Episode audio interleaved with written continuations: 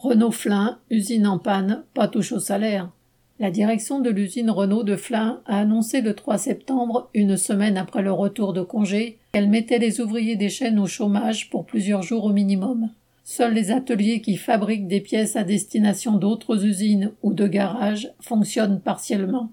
La raison avancée est cette fois la reprise de la pandémie de Covid en Malaisie, bloquant les usines de semi-conducteurs et aggravant la pénurie de composants électroniques nécessaires aux voitures produites à Flin, les Zoé et les Micra. Mais cette crise de l'approvisionnement de composants dure depuis des mois et n'a finalement pas empêché Renault de présenter à ses actionnaires pour le premier semestre 2021 des résultats financiers positifs.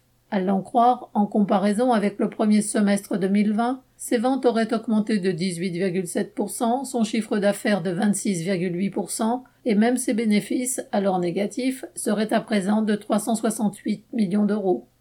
Tandis que le directeur général de Méo affiche sa satisfaction au salon de l'automobile de Munich, les 3500 travailleurs de Flin en sont à devoir téléphoner à un numéro vert pour savoir s'ils travailleront ou non le lendemain et surtout la direction se garde bien de garantir le paiement complet des salaires à ceux qui ne sont aucunement responsables de la situation chaotique. Pour les travailleurs intérimaires et de la sous-traitance, chaque jour chômé occasionne une perte non négligeable sur le salaire. Pour ceux qui sont en CDI, Renault prétend les protéger en se contentant de prélever pour cinq jours chômés un jour sur leur congé.